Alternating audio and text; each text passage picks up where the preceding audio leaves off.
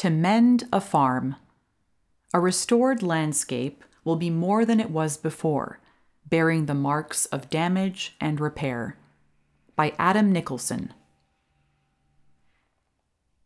If I look out of the window at home in Sussex, across the woods and pastures of the farm where I live, one word comes back to me each morning repair. Remake this place, mend it, undo the damage that was inflicted on it, along with most of the English landscape, in the late 20th century, when a horrible litany unfolded of removal and reduction, an ignoring of the past, an imposing of the chemical and clarified present. The only duty to a place like this must be to reinvigorate it, make it good, do what the world in general is coming to recognize. That undoing is as important as doing. That unchange can be as healthy as change. That the half forgotten past can hold many answers. I don't often repair things, but I know I should. And so when the other day I found an old and beautiful bowl that was broken years ago and put away in pieces in a cupboard, I decided to mend it. To make amends, somehow, by mending it. My wife had bought it from a woman who imported objects from Iran, and the bowl had about it all the allure of that country a purity of form, wide and full, almost, but not quite, a hemisphere, about 10 inches across. When complete, it could hold five or six oranges or pomegranates.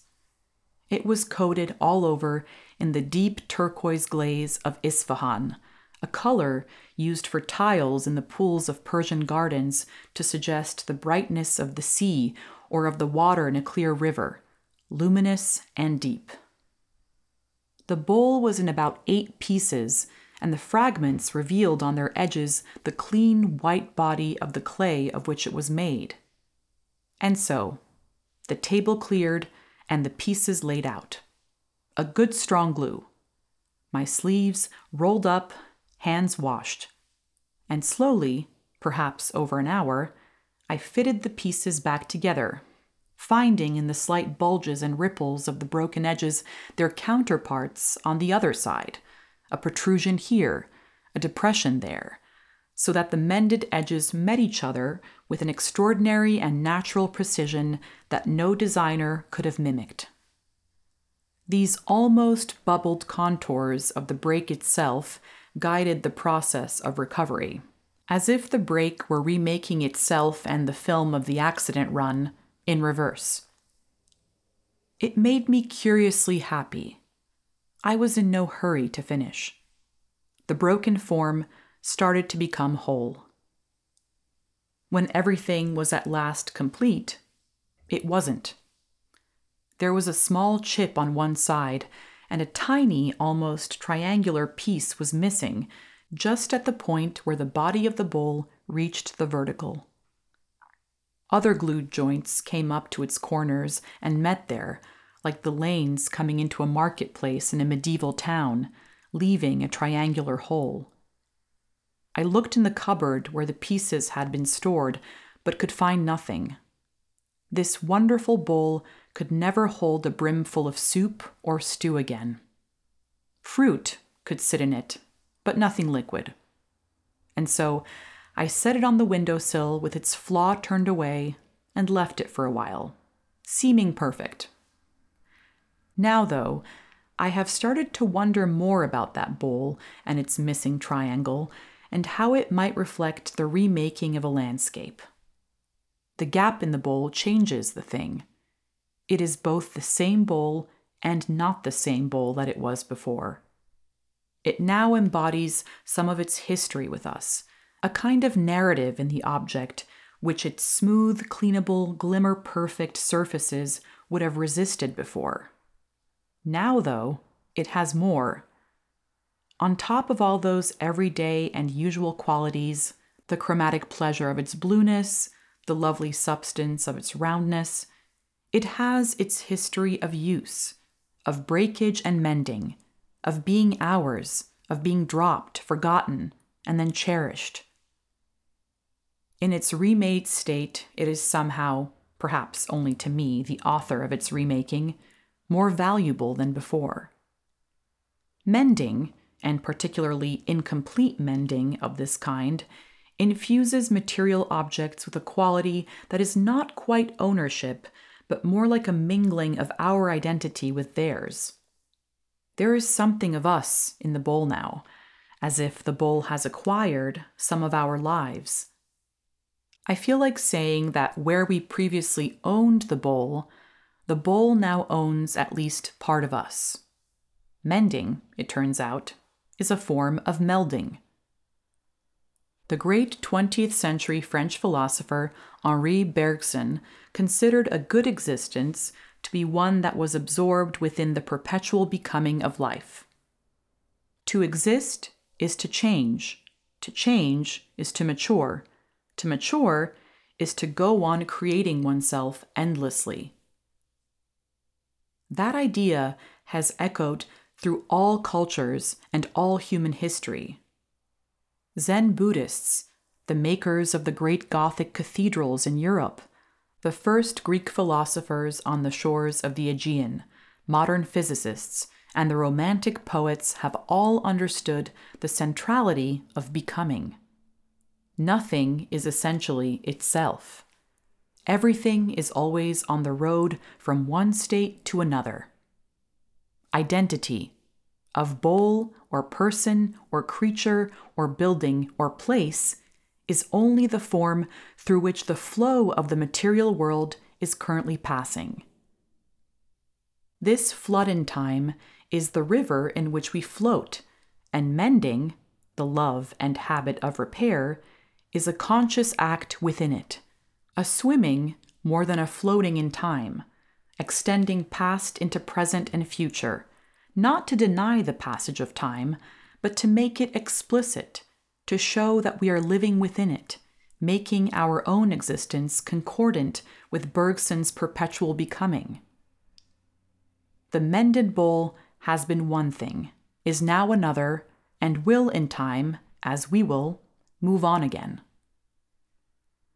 That time breadth is the beauty of repair, and nowhere is this of more vivid importance than in the landscape around us. We are in a polycrisis of nature, climate, society, belief, governance, and even language. How are we to speak in a world that is fraying to the point of incommunicability? How do we connect what we have been with what we might be? Surely, one root is in mending, which those who have tended to the landscape, above all the pre modern farmed landscape, have always understood to be central to their lives. The ancient practice of agriculture, of shaping the growing world to our needs, is founded on five interrelated recognitions. Things break and decay. There is something good in that perishing. Once mended, things will grow again. Mending is a form of belonging, and a mended place carries the mark of its own, often repeated breaking. Modern destructive agriculture, fueled by the chemical industries after 1945, abandoned this five part vision of belonging, making, and remaking, and substituted it for one term gospel of dominance. Care for places became essentially unitary and divorced from time. Clear the ground by excluding all competitors, clean it up, and extract what value you can. The cyclicality of mend and grow was abandoned in favor of spray and run. The ancient agricultural principle was no different than the basis, for example, on which birds equip themselves for life. At the core of their year is a phase of mending. Reduced to its essentials, the bird pattern is this find a territory, get a mate, raise and feed the young to the point where their lives are their own, and then withdraw and mend. In late summer in England, nearly all the birds fall silent. They have undergone the stress of raising one or more broods of chicks. Their bodies are exhausted, their plumage often unrecognizably torn and frayed. And so, in the quiet and dark of a thorn thicket or the depths of a forest, their bodies repair themselves. Internally, all the organs devoted to breeding, to the production of sperm and the laying of eggs, shrivel away. Even that part of their brain that is dedicated to singing the songs with which they establish their territories and attract their mates shrinks to nothing, waiting in abeyance until needed again the following year. The birds molt their old used feathers, and new ones sprout in their place. Not all at once. The birds are never left naked or flightless. But one by one, new feathers appear until the birds are equipped again. The bodies of those that must fly south gather reservoirs of fat on which to make the journey. For us culture beings, there is another dimension to this. We can choose to repair ourselves and our world and why should we? Not only because our interests are biologically tied up with those of the plants and animals that we have been busily destroying for the last 80 years, but because the act of memory which repair represents is essential to our own happiness. Loss of memory is loss of meaning, and mending is one of the lamps of memory lighting the way from past to future. John Ruskin's idea, writing about architecture, was that the greatest glory of a building is not in its stones, nor in its gold. Its glory is in its age, and in that deep sense of voicefulness, of stern watching, of mysterious sympathy, nay, even of approval or condemnation, which we feel in walls that have long been washed by the passing waves of humanity. If a place has long been worked by human hand, it is replete with the complexity and muddle of thousands of human decisions.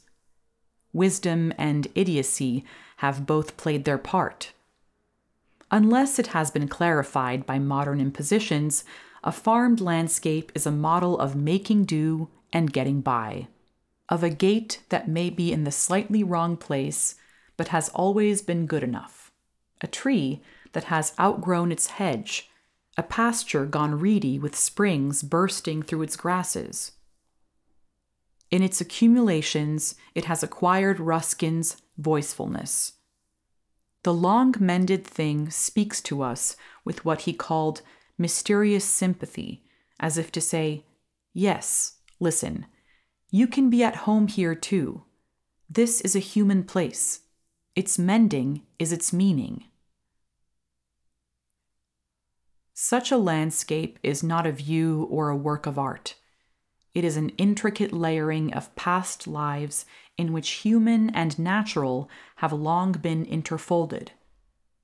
To remake it is not to abandon it or to rewild it, but in some ways the opposite to reculture it, to allow the ancient connections between human use and animal and plant life to reestablish themselves in a way that persisted here for at least half a millennium before the locust years of the late 20th century descended. I am now in the midst of a long program of repair in this place, of allowing it to grow back into its historical form. But what is repair in that landscape sense? It is the removal of those influences that will not allow it to self repair. Repair, oddly enough, lives in an ambiguous place that combines intervention with a lack of it, providing the frame within which an enriched natural life can reassume its role. It is full of mends, and there are many missing, roughly triangular corners where something other than human intention holds sway. And so, to encourage myself, I have made an image to guide me. The farm as it is now, a little bare, a little lifeless, and another of what it might become long after I am dead, full of thickness, every hedge allowed to balloon and roughen, little woods on steep slopes, no field bigger than three or four acres, trees growing in the middle of pastures, green lanes crossing the landscape, ponds in the wet patches. Amidst all of which, the cattle and sheep of the farm will find their home, as will the nightingales and turtle doves, and those people who will be lucky enough to call it home.